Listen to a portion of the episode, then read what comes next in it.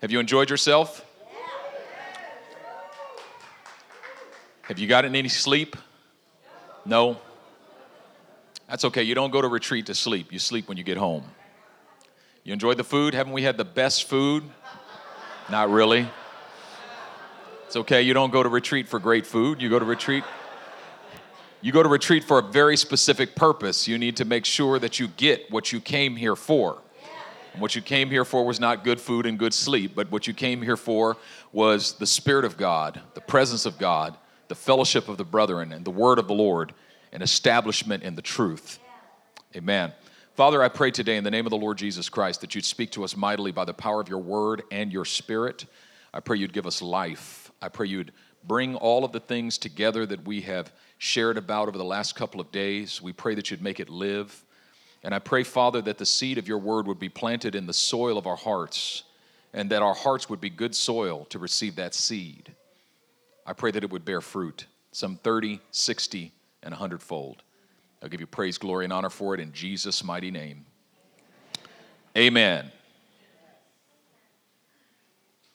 Today we are talking about your mission. Your purpose is why you are, your identity is who you are, your nature is what you are, and your mission is what you're supposed to do. Your purpose and your identity are not functional, they are familial, they are relational realities. Your purpose is to be the object of God's eternal love. And to be an active recipient of His love means each and every day you are intentional about coming to Him to receive His love.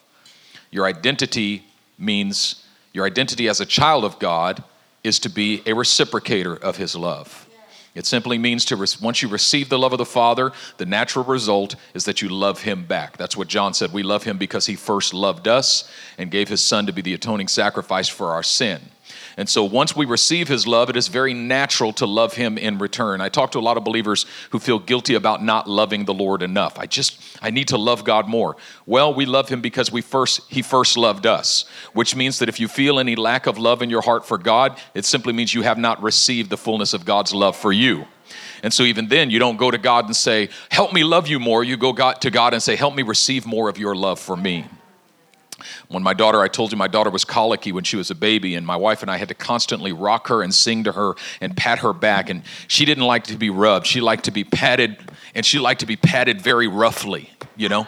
And I would bounce her, and, you know, Sonny and I would bounce her and pat her and sing to her when she was colicky. And I remember when she was probably about one and a half, about 18 months old one day, I was holding her and I was patting her and I was singing to her, and she started patting me back. Now she's becoming conscious of her identity as a daughter. Until then, it was just receive. She knew how to. Receive. She knew that her her job was to receive. Babies, they know that they have no other responsibility than to receive. But the more you come to maturity, the more you begin to become self aware of the fact that I'm also a reciprocator of the, the, love of God. And when I go to love Him back, all I could do is give Him back the love that He's given me. That's your identity. And we talked about your purpose and your identity being the realm of the well pleased. We said, God speaks to Jesus, his son, and said, This is my beloved son in whom I am well pleased. And we said that God is well pleased with all of his sons and daughters. That in order to receive the well pleased, all you have to do is have a heartbeat. Yeah. That is, if your heart is beating for the kingdom of God, he is well pleased. The moment you were born into the kingdom, the moment you received Jesus Christ as your Lord and Savior and you were born again, God was well pleased with you from that very moment. But when we're talking about your nature and your mission, your nature and your mission are functional realities. They have to do with what you do. And while the purpose and identity are the realm of the well pleased, your nature and your mission are the realm of the well done. Yeah. So in Matthew chapter 25, he tells a parable about a master who goes on a journey, but before he leaves, he gives his property over to his servants. And to one he gives five talents, and to another he gives two talents, and to a third he gives one talent. And then he goes on a long journey, and when he leaves, the one with five talents immediately puts those talents to work and makes five more. These are sums of gold. A talent was a year's wages, so five talents was five years' wages in gold. So the one with the five talents, he went and traded. That is, he went and invested the money that the master gave him and doubled it. The one with the two talents went and invested the money the master gave him and doubled it. But the one with the one talent said to himself, he, he first he went and buried it in the ground and hid it. His only thought was, don't lose what I have. Don't take any risks. Don't do anything that I don't feel adequate for. Don't do anything that I don't feel prepared for. Just bury it in the ground. Just make sure I don't lose what I have. No thought about multiplication, no thought about increase. Just simply, I don't want to get in trouble. And the master comes back and he calls his servants, and the one with the five talents says, Look, master, you gave me five, I made five more. And the one with the two talents says, Look, master, I gave you two, and I made two more. And he says to both of those servants, Well done, good and faithful servant. You have been faithful with little, now I'm going to make you master of much. But to the one with the one talent, he comes and says, Here's your one talent. He says, What? One talent? He says, Yeah, I knew that you were a hard man. I knew that you were a hard man and that you gather where you have not sown. Translation I knew that if I went out and worked for you, you would take it all anyway. And you would just take everything from me and leave me with nothing. You would just strip me bare. And he said, Well, you, you should have at least taken the, the money I gave you and left it with the bank. I could have left it with the bank and at least I would have made interest on it, but you did nothing with it? He said, Depart from me, you wicked and lazy servant. All of God's children get the well pleased, yeah. but only the faithful get the well done.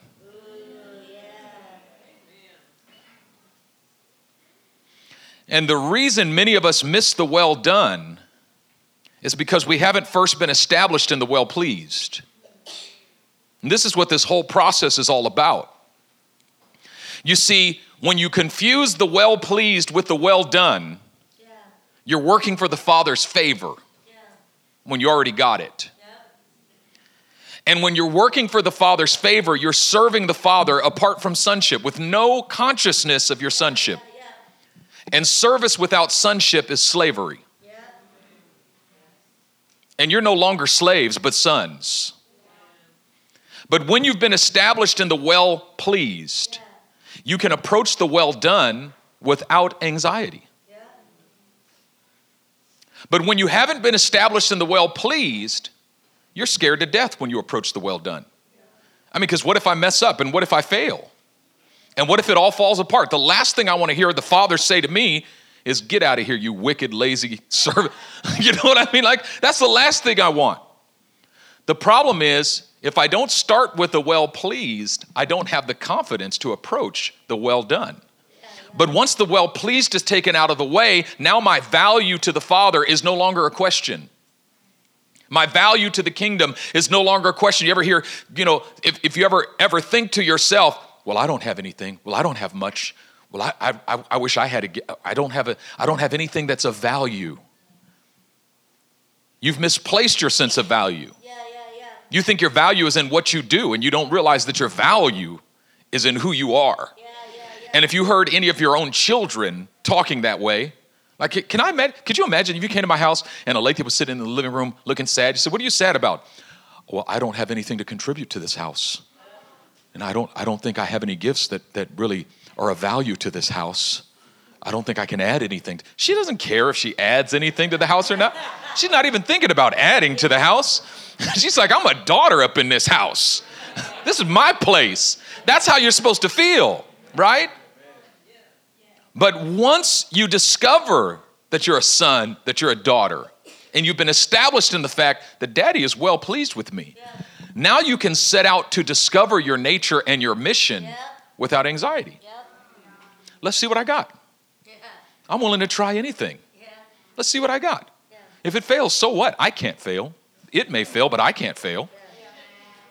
So I'm gonna, I'm gonna step out and try.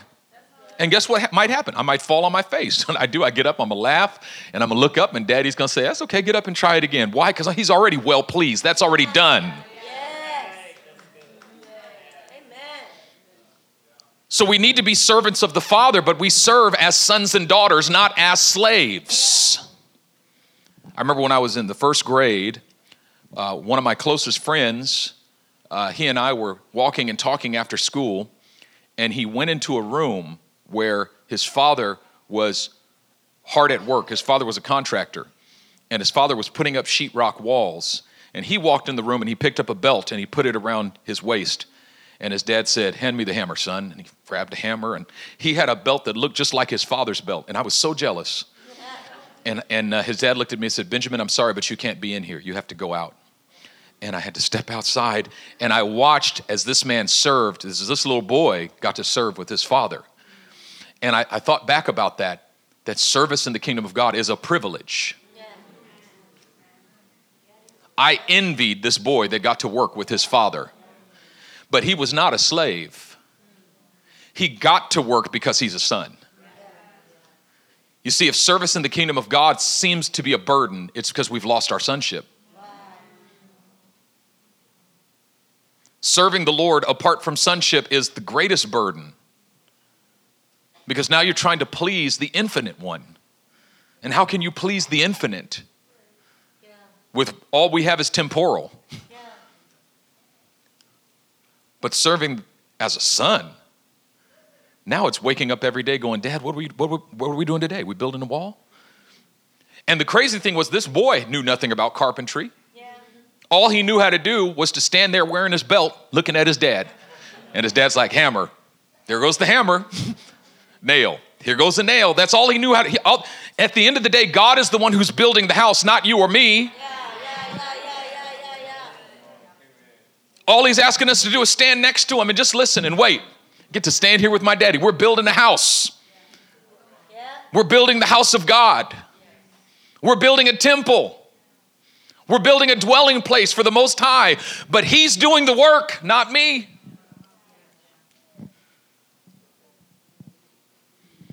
And so we're living for the well done. You get the well pleased at the beginning and you get the well done at the end. And the well pleased propels you towards the well done. Yeah. And it, once you've been established in the well pleased, the confidence you have is, oh, I know I'm getting the well done. Because all you got to do to get the well done is be faithful. And do you know the definition of faithfulness? This is the thing. When we talk about faithfulness, a lot of believers get anxious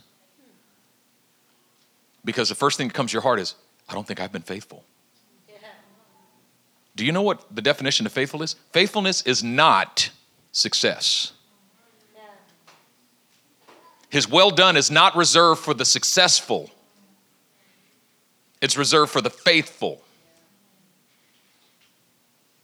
And the faithfulness is not defined as success. Faithfulness is simply not quitting.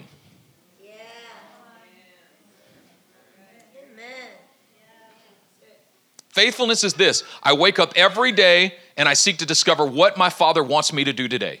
Yeah. And every day I try to do that. Yeah. That's faithfulness. Yeah, yeah. Faithfulness is every day seeking to be obedient to the will of the Father. Jesus defined faithfulness like this I just do what the, I see the Father doing. Yeah. every day I just look, see what's the Father doing? That's what I'm doing. And he started that at 12 years old. Remember, his parents thought he was in the caravan and they took off and they left Jerusalem. They're headed back to Nazareth and they get a day out and they realize Jesus is not with them and they turn around, they got to go back and they find him and they're mad at him. He's in the temple reasoning with the elders and they said, Where did you go? He said, Didn't you know I had to be about my father's business?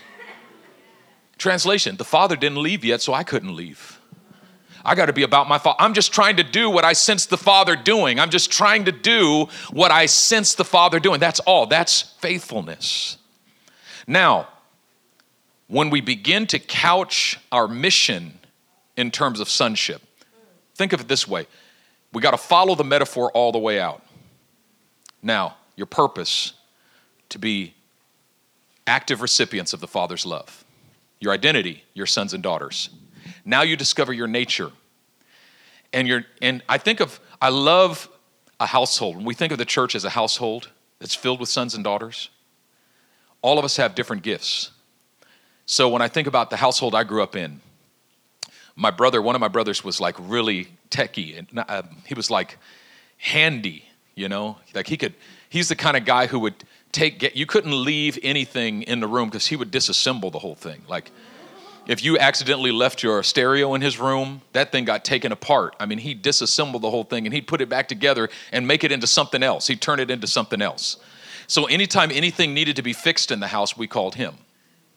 And then my brother Charles was always, he had my dad's gift for rearranging. Like he always had to rearrange the furniture. So my dad had this thing where if you, you don't come in and, tur- and without turning on the lights and sit down because the couch might be in a different place. and so my brother got that gift of, of knowing how to arrange spaces. And so if if something needed to be re- rearranged, we'd call him, say, hey, Charles, how, how could we reassemble this room to make it look? All of us had our particular strengths, all of us had our particular gifts. And what tends to happen is that the father begins to connect with different members of the household for different things at different seasons and at different times. One is not expected to be the other. So, even academically, the expectations were not the same for all three of us brothers my parents understood where each of us were. And if one of us got a, a B, our parent would say, Well done, that was great. But another of us, if we got an A minus, they'd say, You could have done better than that. It wasn't about a standard, everybody has to get the same grade. It was simply, You need to be faithful with what you have. Yeah. Even if what you have is a little. Even if what you have is small, you need to be faithful with that, right? So there's service in the house of God, and service in the house of God is taking care of the house, but ministry in the house of God is taking care of the people of the house. So we had both service and ministry in the household where I grew up. Service was every Saturday morning, you got to wake up and you got to mow lawns and you got to rake the grass and you got to clean out the garage. And we're going to clean everything out of the garage, put it back in, and do the same thing again next Saturday, and it's going to look.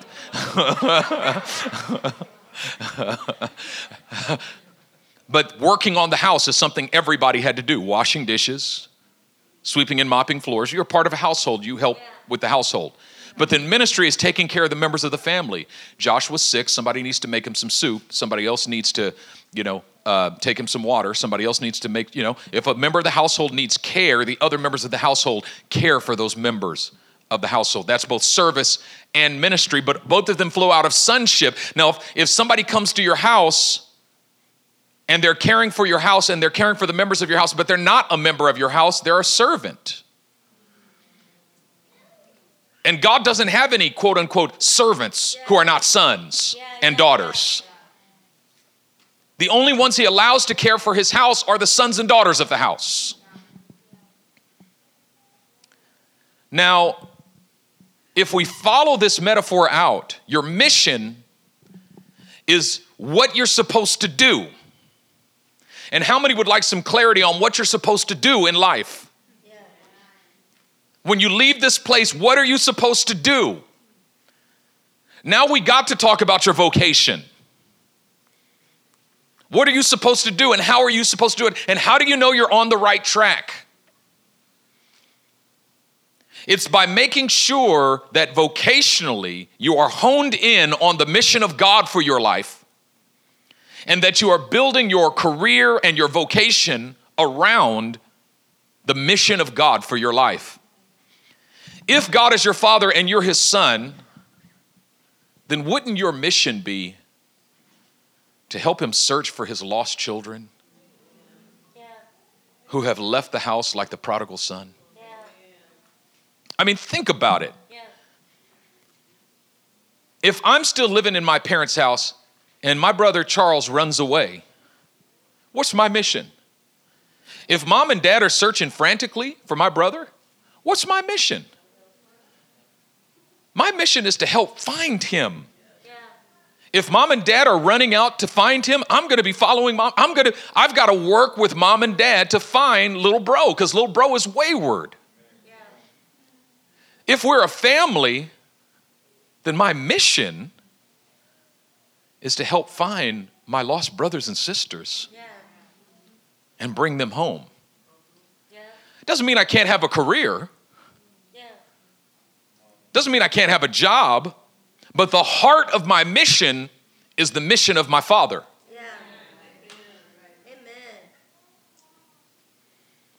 In the kingdom, the heart of the mission of the sons of the kingdom must flow from the heart of the mission of the Father, which means you don't get your own mission, you don't get your own dream, you don't get your own desire for your life. If you're walking around here asking, What do I want? What do I want to do with my life? You miss not only this whole Abba retreat, but the whole Kingdom First series. You haven't heard anything that we've said in the last seven weeks.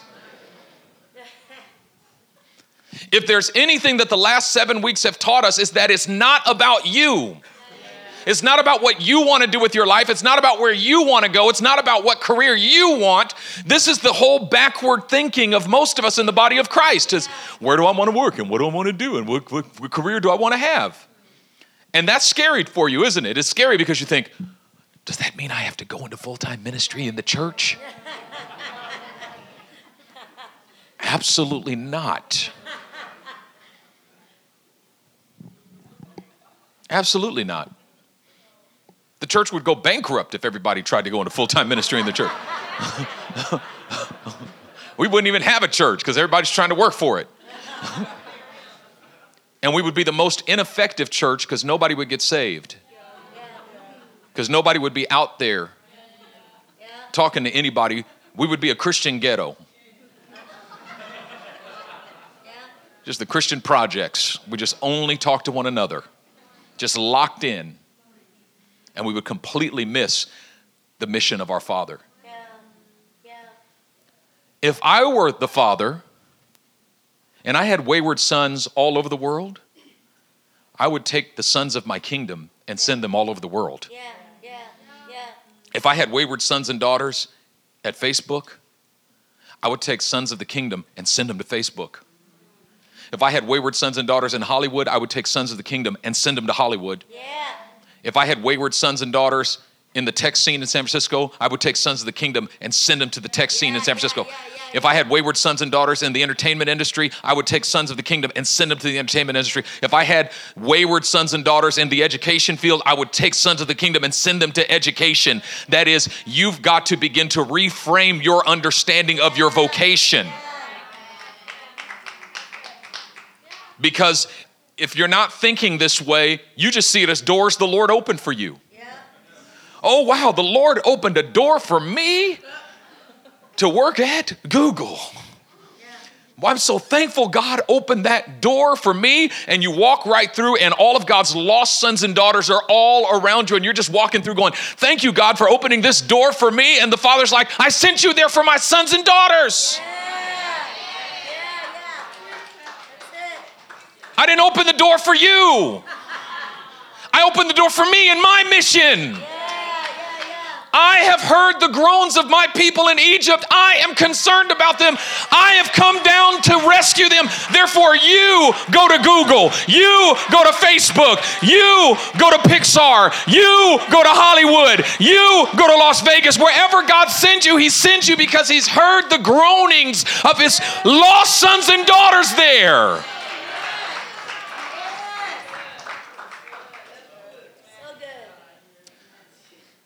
God is on a mission. Yeah.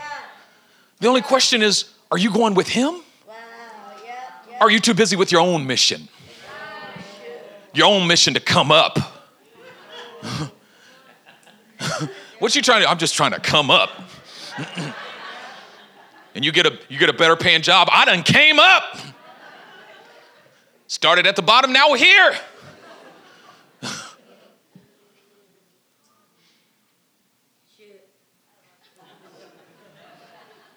Look at Moses, born a slave in Egypt, yeah. but he done came up. Adopted as the son of Pharaoh's daughter, he done came up. Grows up as the prince of Egypt, he done came up until he came of age. He came to maturity. By faith, Moses, when he came of age, refused to be called the son of Pharaoh's daughter, choosing rather to suffer affliction with the people of God than to enjoy the pleasures of sin for a moment. Choosing rather to endure hardship with the people of God than to enjoy the fleeting pleasures of sin. Why? he endured as seeing him who was invisible.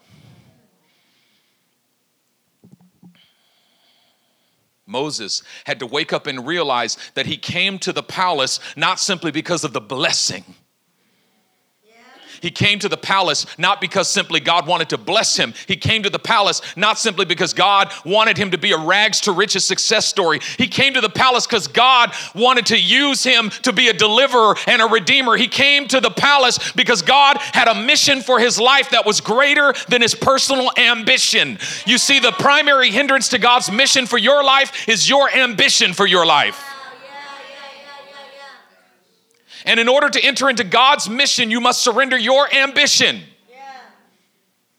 And you surrender your ambition not by throwing it away, but simply by taking it to the feet of Jesus yeah. every day. And, and sometimes you don't know if your ambition is in, in line with his mission or not. And that's why you just take it to him every day. Yeah.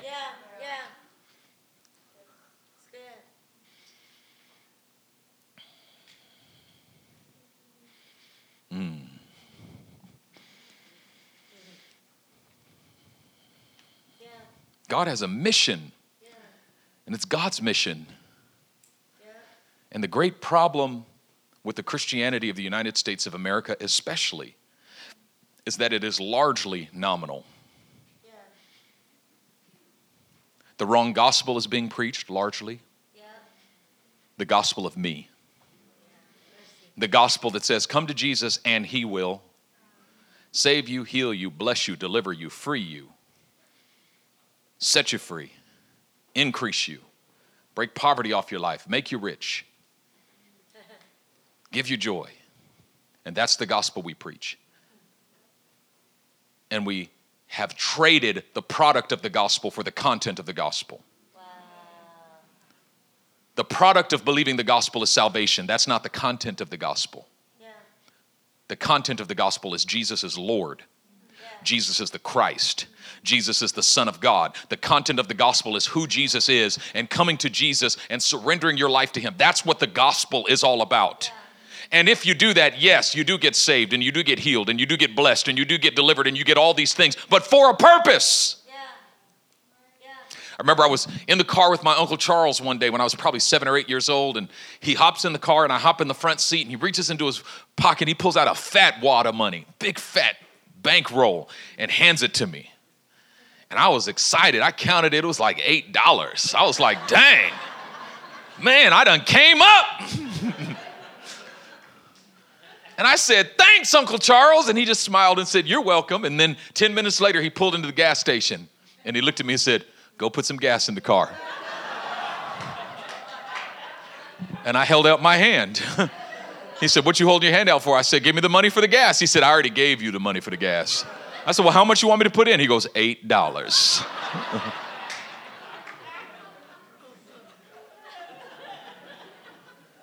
what God has put in your hand is not for you.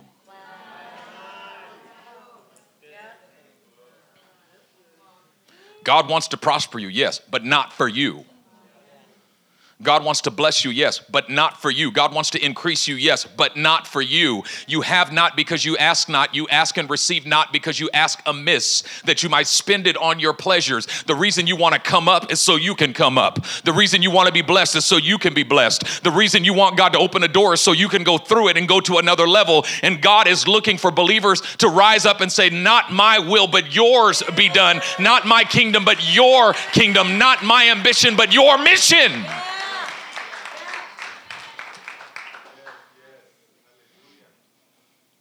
Do you realize that when the gospel was preached in the early church, in, in the days of the early church, when people heard the gospel, the result was that with everything inside of them, they wanted to completely and totally surrender their lives to Jesus Christ and become his disciples for life.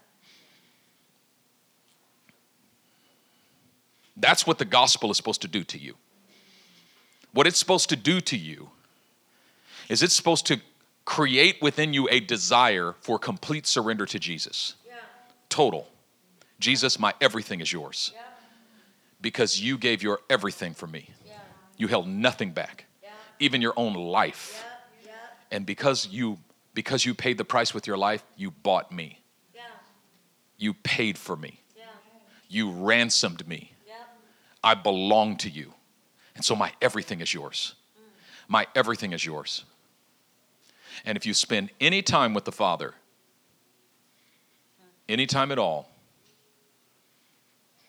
if you're actually positioning yourself as an active recipient of His love, you cannot help but sense the burning of His heart Yeah. for His wayward sons and daughters. Yeah, yeah, yeah. Yep. Right. And here's the problem because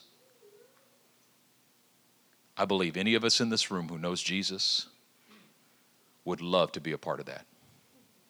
We just feel unqualif- unqualified, inadequate, Yeah. ungifted, Yeah. unprepared, Yeah. and untrained. Yeah. And because we feel those things, it means we've completely missed it. Mm-hmm.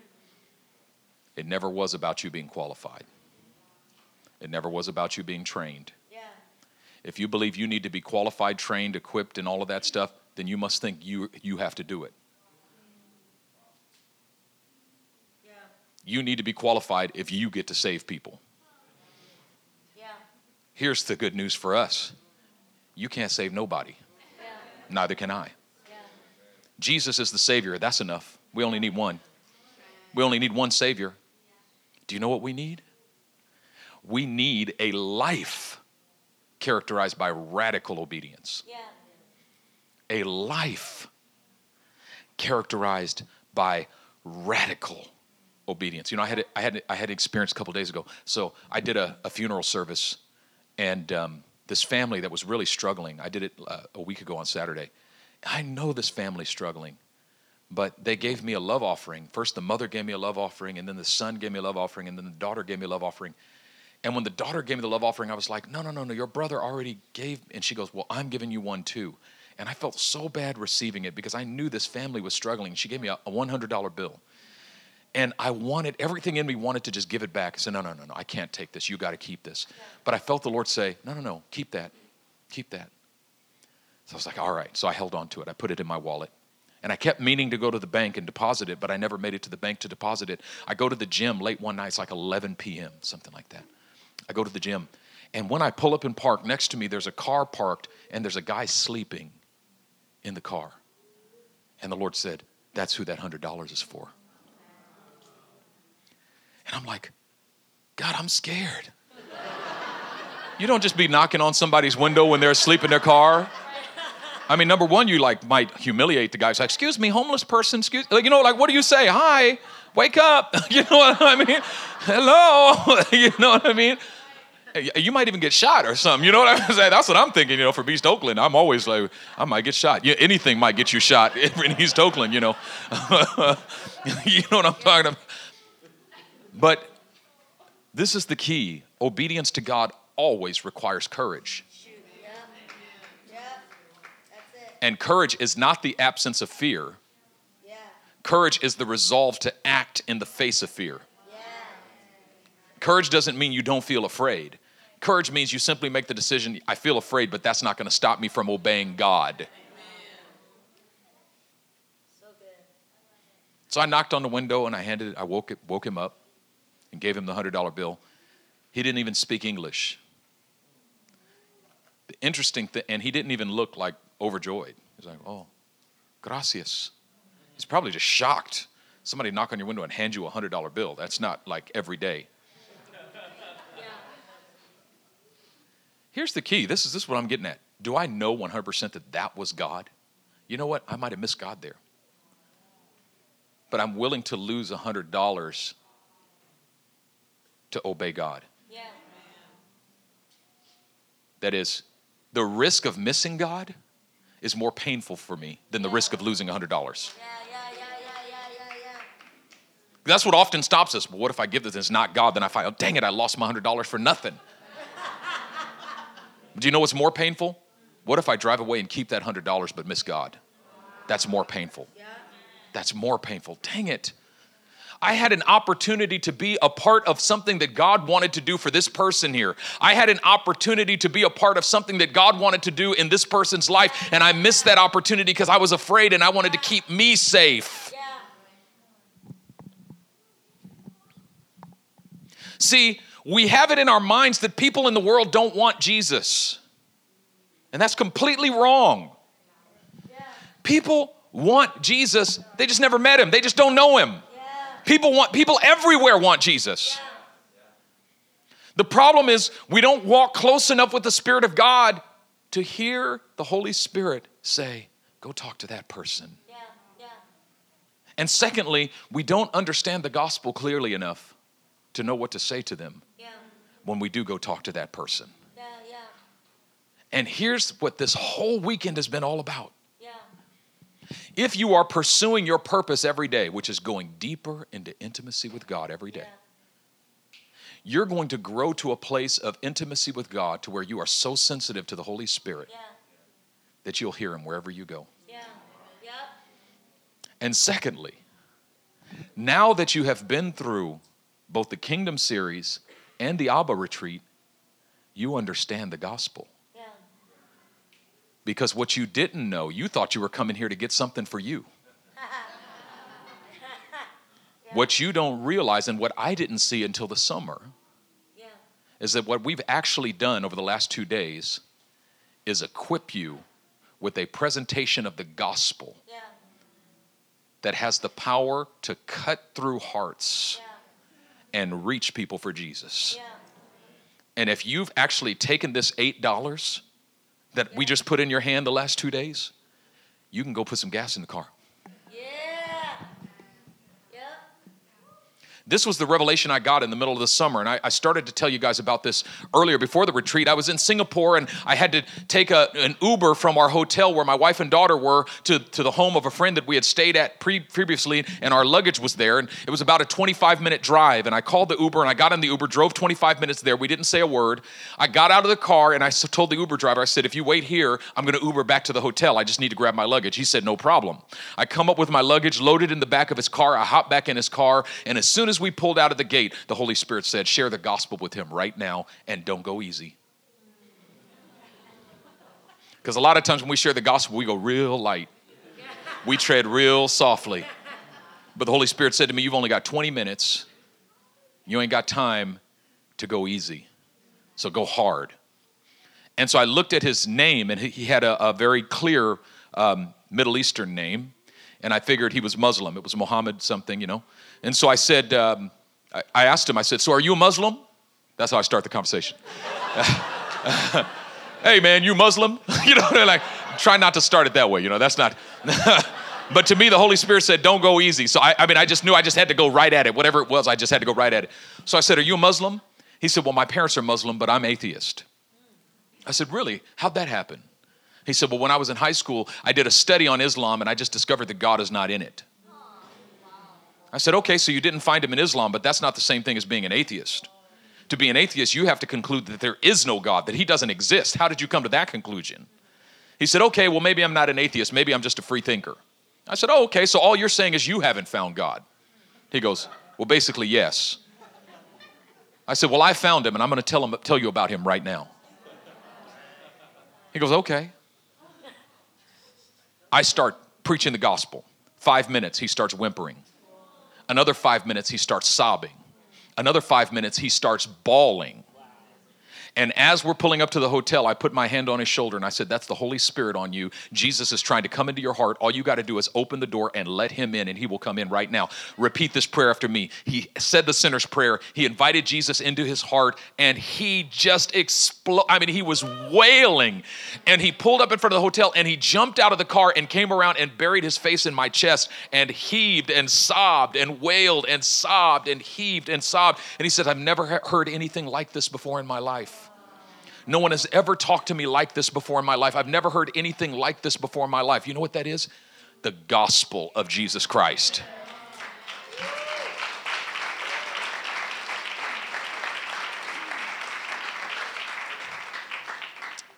And it didn't dawn on me till later.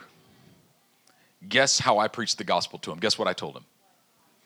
I told him that God is his father and that he's a wayward son and that the greatest tragedy is that he's not letting his father love him. And that God sent his son Jesus to look for him. And that Jesus died on the cross to take the punishment for his sin. And that if you come to faith in Jesus Christ, you're being, brought back into the arms of a loving Father and by the way, your purpose is not what you thought it is because you've spent your whole life searching for some purpose, searching for something to make you feel significant, searching for something to make you feel like your life is meaningful and you can't seem to find it in the world. That's because there's nothing out there in the world that will make your life feel meaningful. But do you know what would make your life feel meaningful? Coming into the arms of a father. Sir, do you have any children? No, my wife and I have been longing to have children, but we can't have children. Why do you long to have children? Oh, because I want somebody to have my name. Please, you can adopt somebody and give them your name. Matter of fact, just open a phone book, find plenty of people with your name. That's not why you want children.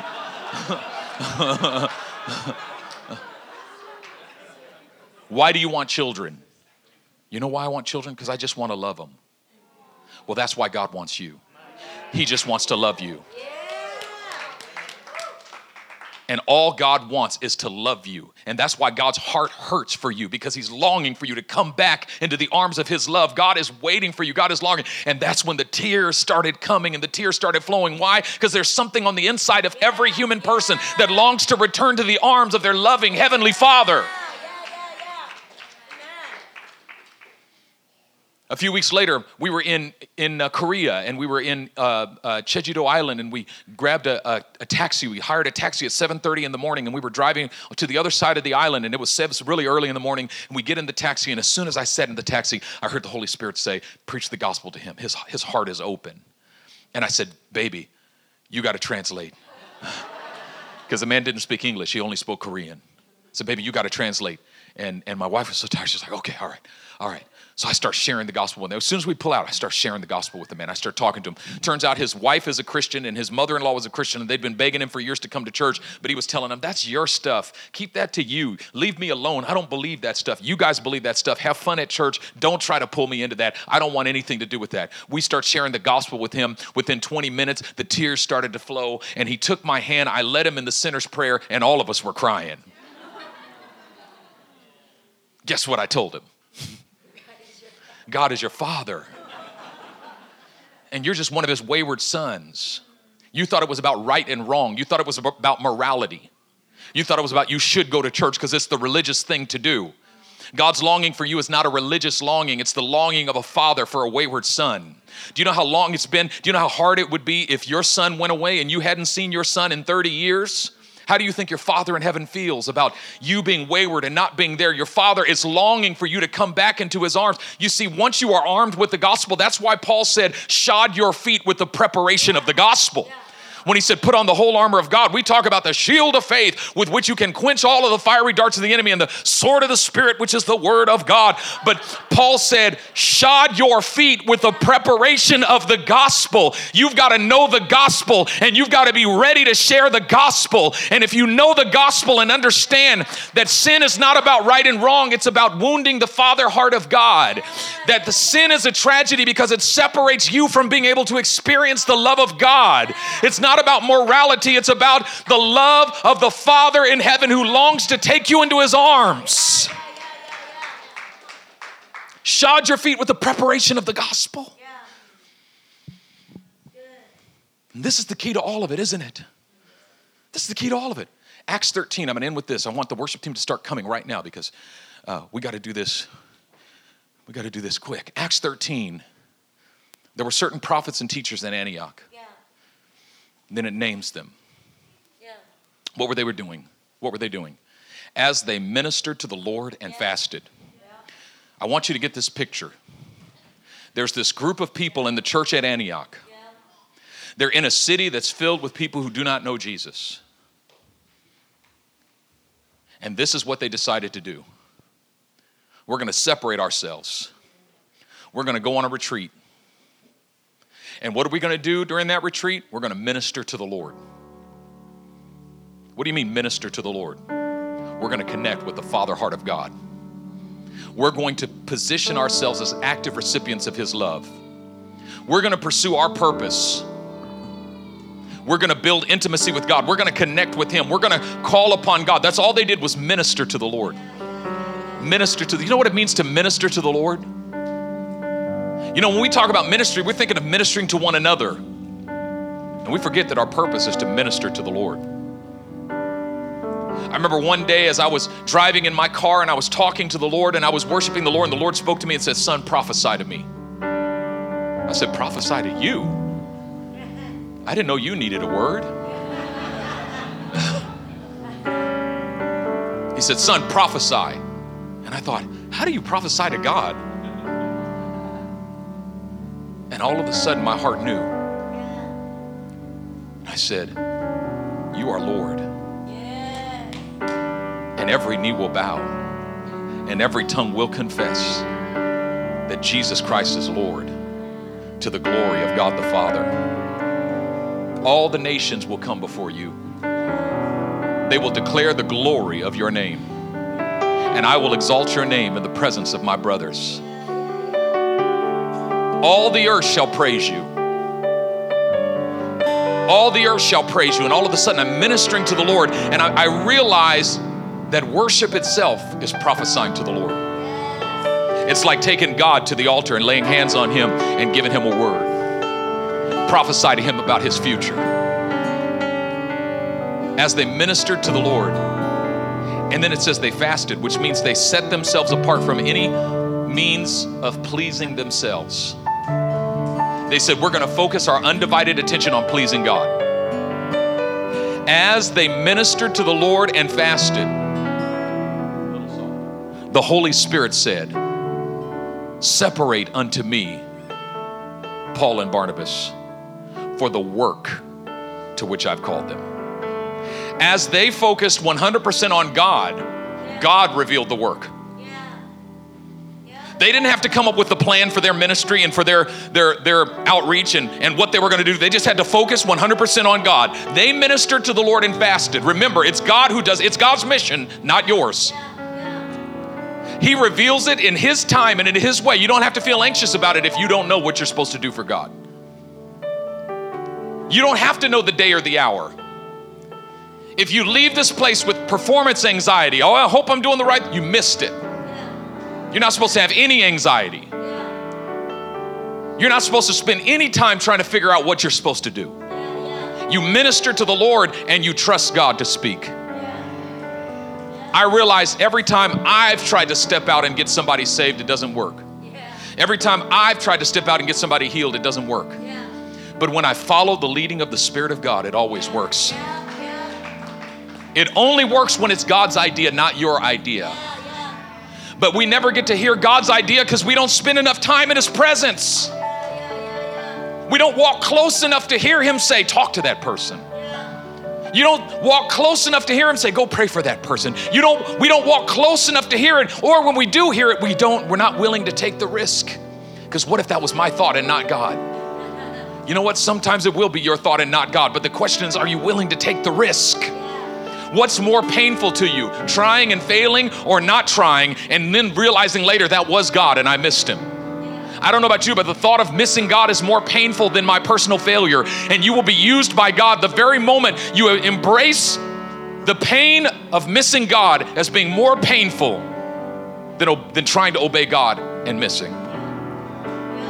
Did that make sense? As they ministered to the Lord and fasted, the Holy Spirit said, Separate to me Paul and Barnabas for the work to which I have called them. Paul and Barnabas had no idea that the Holy Spirit had a greater plan for them than they had for themselves. And many of you in this room, I say all of you in this room, you have a mission. There's a work to which God has called you. He will reveal that work to you at different times and in different places and in different ways. He's not going to reveal it all today. The only question is when He speaks, are you going to be listening? Are you going to walk close enough in fellowship with Him from this day forward for the rest of your life so that even if He doesn't call you till you're 70 years old, you're still waiting? Simeon in the temple, God didn't call him till he was almost 100 years old. He was an old man, up in years, and God finally shows up and says, Now it's time. Gabriel, the angel Gabriel, do you realize that he stands in the presence of God for eternity? for tens of thousands of years, but he only showed up on the scene three times in the Bible? He's willing to stand in the presence of God for 10,000 years to be used three times. Ananias, you read about Ananias, the guy in Acts chapter 9, Jesus shows up. It's interesting that this guy Ananias is just fellowshipping with the Lord, and all of a sudden Jesus shows up in his living room.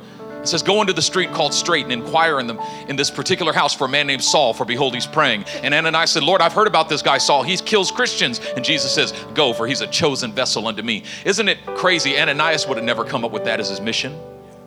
But Jesus appears and says, I've got a mission for you, Ananias.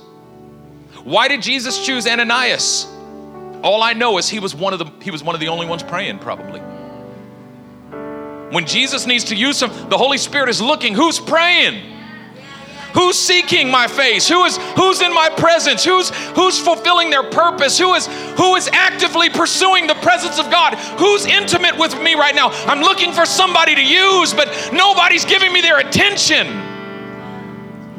The eyes of the Lord travel to and fro throughout the earth, looking for those whose hearts are completely devoted to Him to show Himself strong on their behalf. He's looking for hearts. Do you realize you don't have to strive to be used by God? He's looking for people to use, but nobody's looking to Him.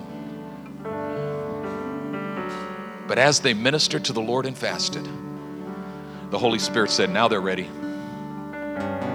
Because they've set themselves apart to me, now they're ready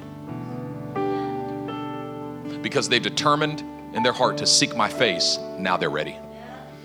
Separate to me Paul and Barnabas for the work to which I've called them. And the missionary journeys came out of that. And the Galatian church came out of that. The Ephesian church, because of that prayer meeting and that word from the Holy Spirit, we've got the letters to Corinthian, we've got Ephesians, we've got Philippians, we've got Galatians, we've got Colossians, we've got all, we've got the Thessalonians.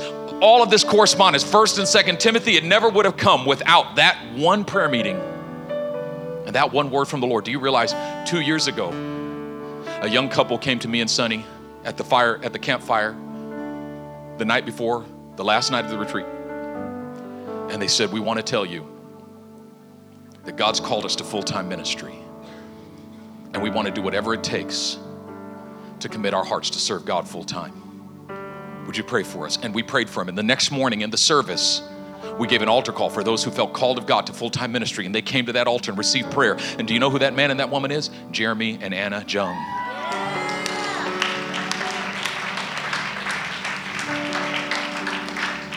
And if you look at them now and you see the way they're serving the Lord now, you think, oh, that's but that's always been them. That's always been their life. No, it wasn't two years ago. That's not what they were doing. But it's what they're doing now. You know why? Because of a moment like this. This is a holy moment right now. This is a holy moment right now. This is a holy moment right now. The Lord is here. This is your burning bush for some of you today. I have heard the groans of my people. I'm concerned about them. I've come down to rescue them, but can I send you? Are you willing to go? Can I send you? I'm looking for sons of the kingdom that are willing to let me send them. Can I send you? Got wayward sons everywhere, and my heart is broken for them. Can I send you?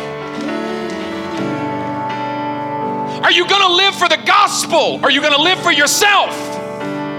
Are you going to live for your own blessing and your own come up? God says, I want to come up. Let me come up.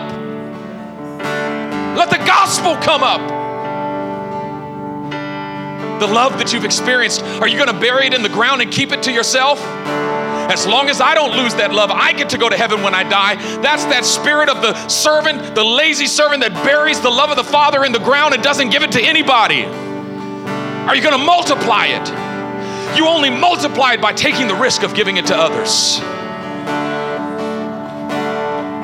Separated to the gospel separated to the gospel. This is not this is not about being called to full-time ministry in the church. This is about being separated to the gospel. If you work at Facebook, you're separated to the gospel. If you work at Google, you're separated to the gospel. If you're a designer, you're separated to the gospel. If you're an engineer, you're separated to the gospel. If you work for the IRS, you're separated to the gospel. Whatever you do, you are separated to the gospel. And if that's you, you say, I want to be separated to the gospel. I can hear my Savior calling. I can sense the Spirit calling me. I want you to get up out of your seat and to this altar right now and say, Lord, separate me to the gospel.